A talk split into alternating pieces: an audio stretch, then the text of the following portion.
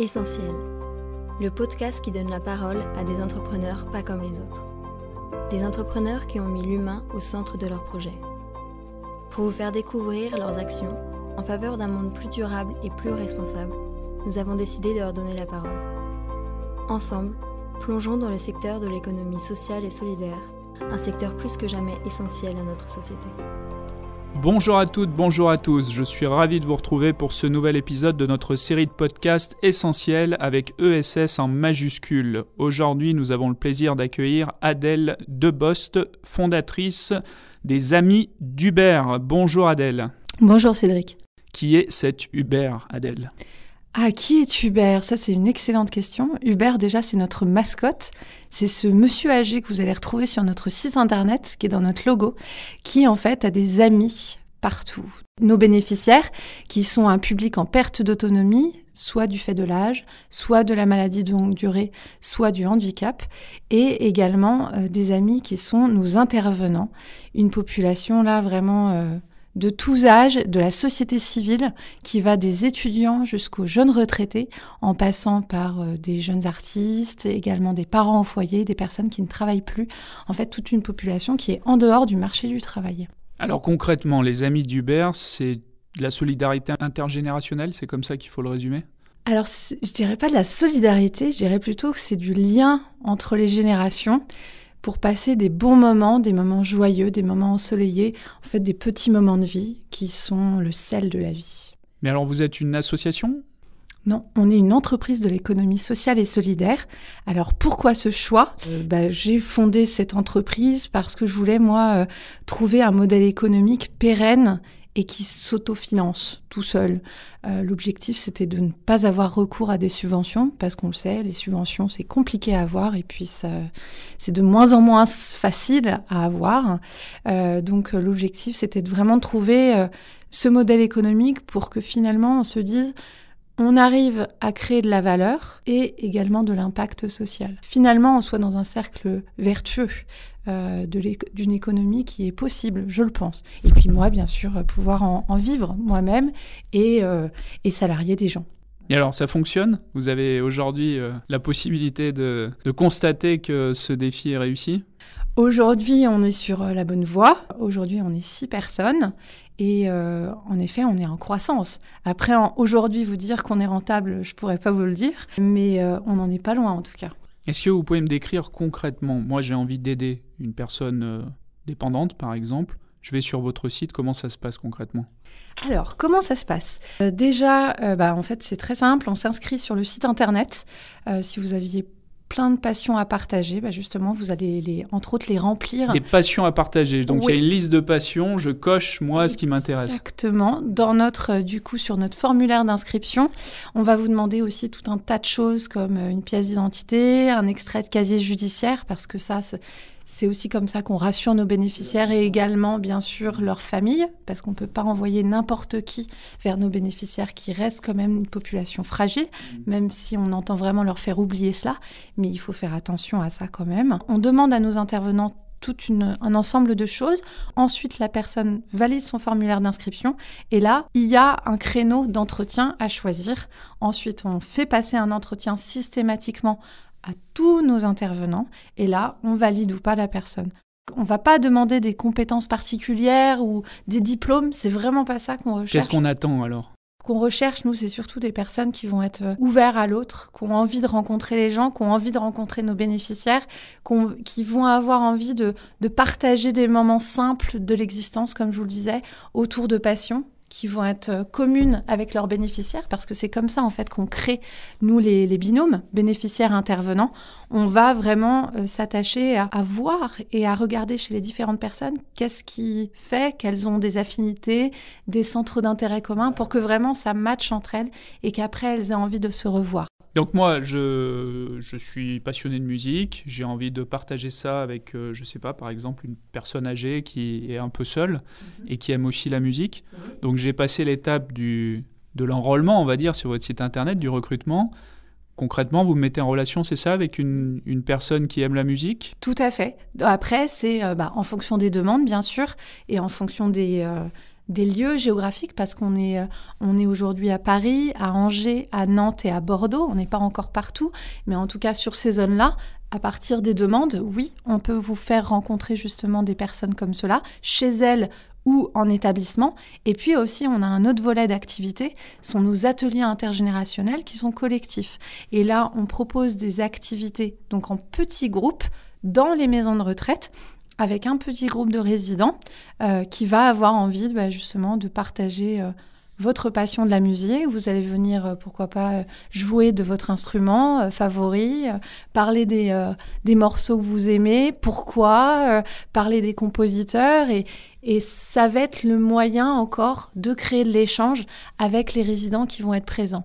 Et on veut vraiment privilégier le petit collectif pour que ce soit des moments de convivialité et un peu d'intimité aussi, pour que les gens se sentent bien, vous voyez. Et finalement, que les résidents soient vraiment très acteurs euh, de ce moment.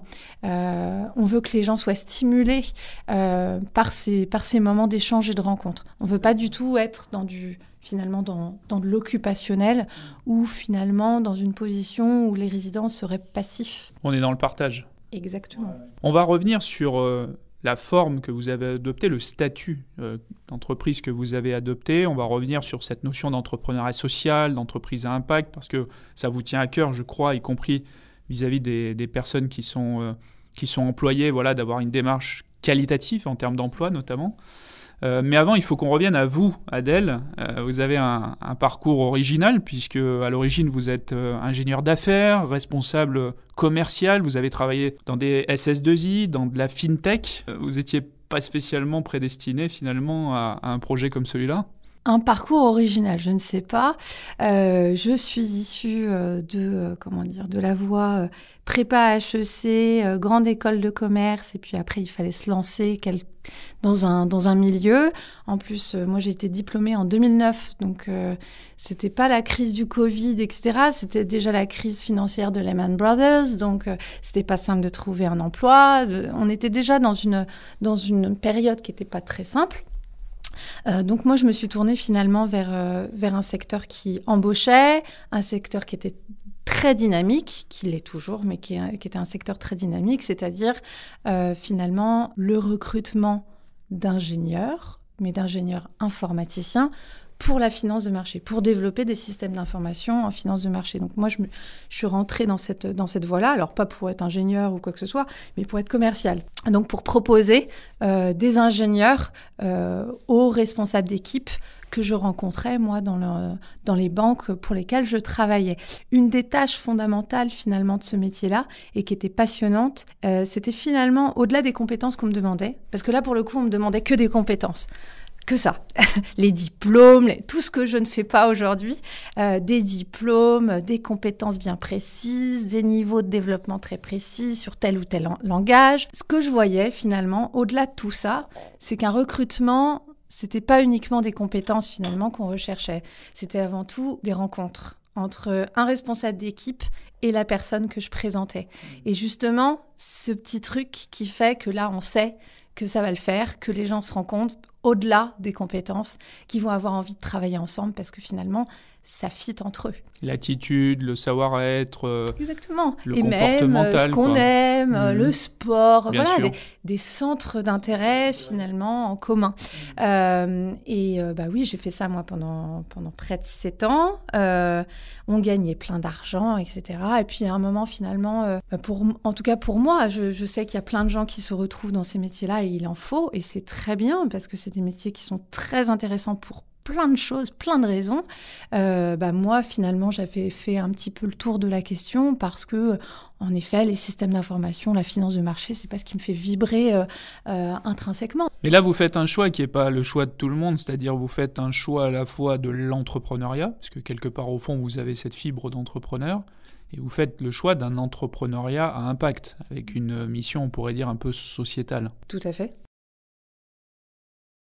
Euh, alors déjà l'entrepreneuriat, euh, moi j'ai toujours voulu euh, monter ma boîte, mais même avant mon école, etc. Alors je savais pas vers quoi, mais j'avais envie de créer ma boîte un jour, mon truc. Vous ressentiez ce besoin d'entreprendre? J'avais envie de faire quelque chose que mon travail, je puisse vivre du fruit de mon travail. Voilà, je trouvais ça, je trouvais ça intéressant. Autonomie, indépendance, c'était important ça pour vous? Quand on me connaît, ouais, on sait que je suis un peu autonome et un peu indépendante et que j'ai ce besoin-là. Euh, et puis l'entrepreneuriat social, pourquoi? Euh, bah, C'est venu tout simplement euh, d'un besoin personnel, familial, puisque euh, en fait, ça fait, moi, ça faisait des années que je voyais maman s'occuper de mon père, qui, a, qui est atteint d'une maladie de longue durée depuis maintenant 16 ans. Et voilà, je me, toujours, je me disais, mais il y a bien une solution à trouver pour que elle, elle puisse avoir un petit peu de souffle, un peu de répit, parce que du fait de, de la maladie de mon père, euh, bah, c'est 24 heures sur 24, 7 euh, jours sur 7 et 365 jours sur 365 à la maison. Donc euh, c'est quand même très prenant, c'est quand même très lourd.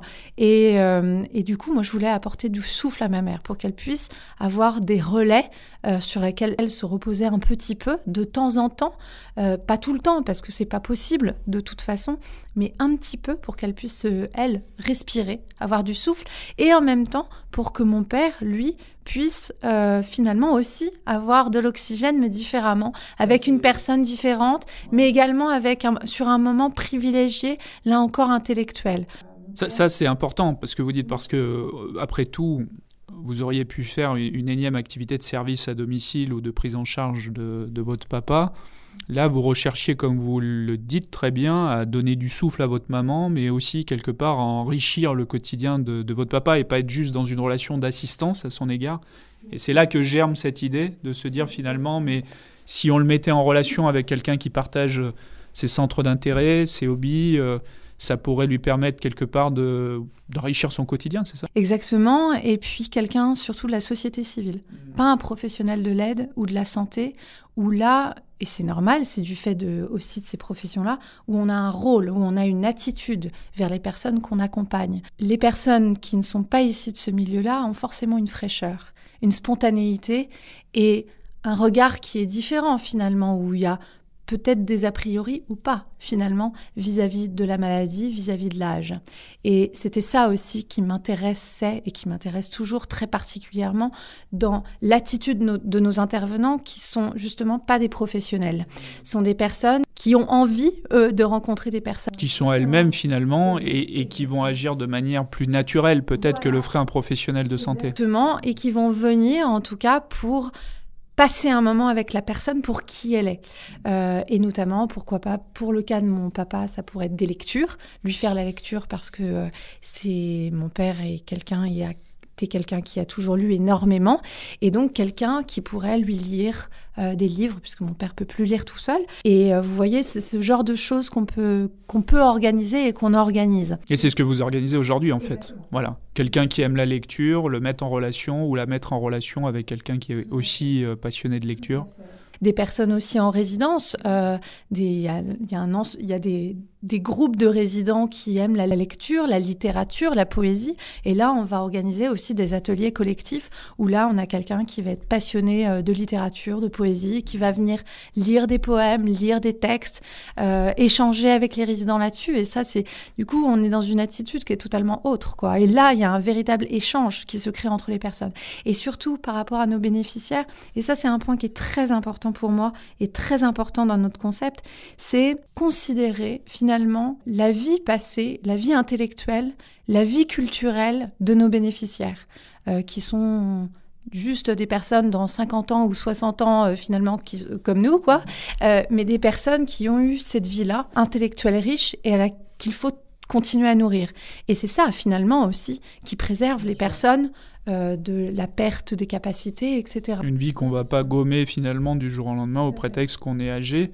Oui. Alors, on a reçu dans cette série de podcasts beaucoup de représentants et représentantes d'associations, euh, associations souvent d'ailleurs euh, mécénées par les, les caisses d'épargne. C'est pas votre cas, vous n'avez pas choisi le statut associatif. Pourquoi? Comme je vous le disais tout à l'heure, l'objectif pour moi, c'est de me dire qu'on va réussir à trouver un modèle économique pérenne pour avoir de l'impact. Finalement, les, travaux, les chantiers, euh, que ce soit sociétaux, que ce soit environnementaux, euh, sont gigantesques. Et est-ce que l'argent public, les subventions sont suffisants? Je ne sais pas. En tout cas, il est important aussi qu'on réfléchisse à développer des modèles qui vont s'autofinancer et fonctionner d'eux-mêmes pour continuer à avoir un impact. On a bien compris que votre projet se distingue effectivement d'une euh, société de prestation de services à domicile, par exemple, et d'aide à domicile de, personnes âgées ou dépendantes. On, a bien compris cette mise en relation avec des non-professionnels de santé. Mais au-delà du projet lui-même, finalement, euh, de, de, votre entreprise, qu'est-ce qui la distingue, finalement, aussi dans son fonctionnement de, la moyenne des entreprises?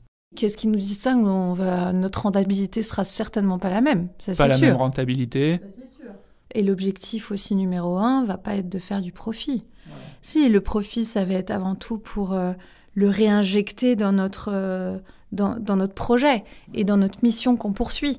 Euh, mais en effet, le numéro un, ça va pas être de se dire je, je, je rétribue grassement mes actionnaires. De toute façon, on n'en a pas la capacité.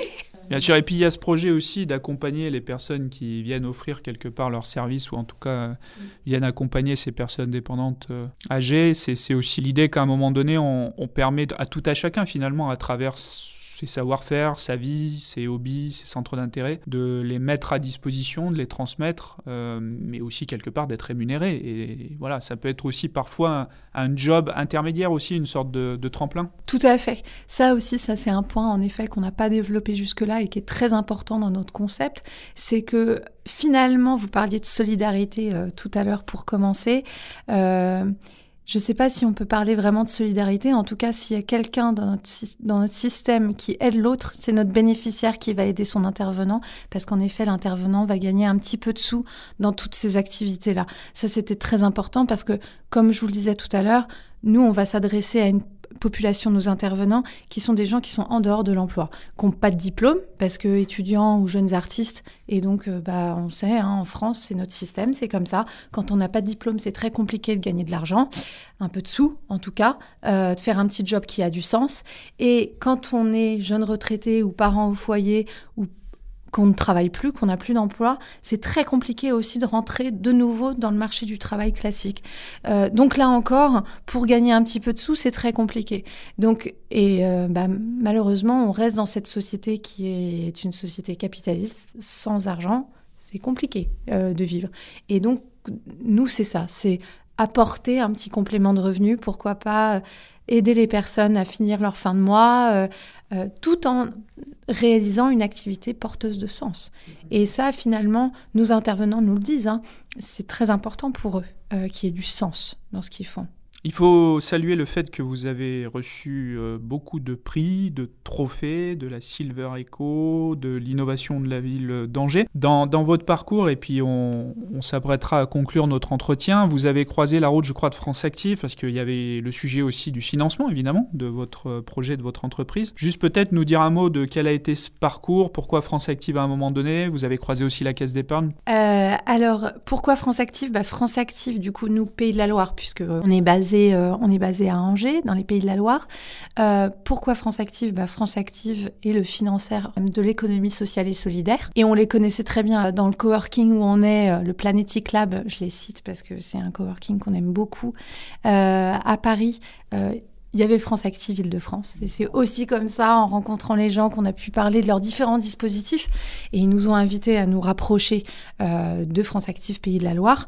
Euh, et donc, ils nous ont financé sur un prêt engagé parce qu'on avait ce besoin de, trésorerie, hein, tout simplement pour nous financer avant une levée de fonds, parce qu'on a ce, ce projet-là pour 2022, de réaliser une levée de fonds pour accélérer, pour aller encore plus loin et plus vite dans notre développement, parce que le sujet qu'on adresse, on le retrouve partout en France euh, et on est sollicité euh, de partout en France, mais malheureusement on peut pas, on peut pas répondre partout aujourd'hui, quoi. Du coup, France Active nous a aidé dans ce besoin de trésorerie pour être un petit peu, vous voyez. Euh, faire bah, financer bah, cette période en fait de la vie de notre entreprise avant, avant de pouvoir lever des fonds, il faut quand même aussi, il y a des étapes période de transition entre la création et véritablement l'envol et le développement qui Exactement. sera celui de 2022. Et puis bah, parce que voilà. on a embauché du monde en salarié, etc. Donc bah, ça, il faut quand même financer ça. Et au passage, vous croisez la route de la Caisse d'épargne Bretagne Pays de Loire, qui je crois du coup, enfin, vous apporte un, un, conseil que vous trouviez pas forcément ailleurs. Du... Oui, et qui justement comme euh, a vraiment ce, ce regard et euh,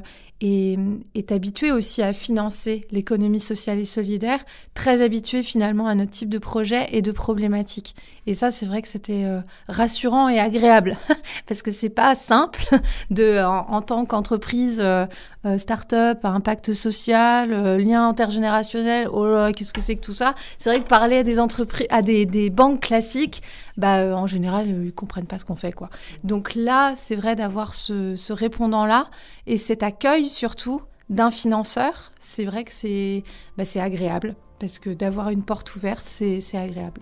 Bah, écoutez Adèle, euh, si on peut se permettre de conclure sur cette note très positive, pour nous, de savoir qu'on a contribué à, à, accompagner et amorcer, on va dire, un si beau projet qui a de fortes chances, donc on l'a compris en 2022, de se développer.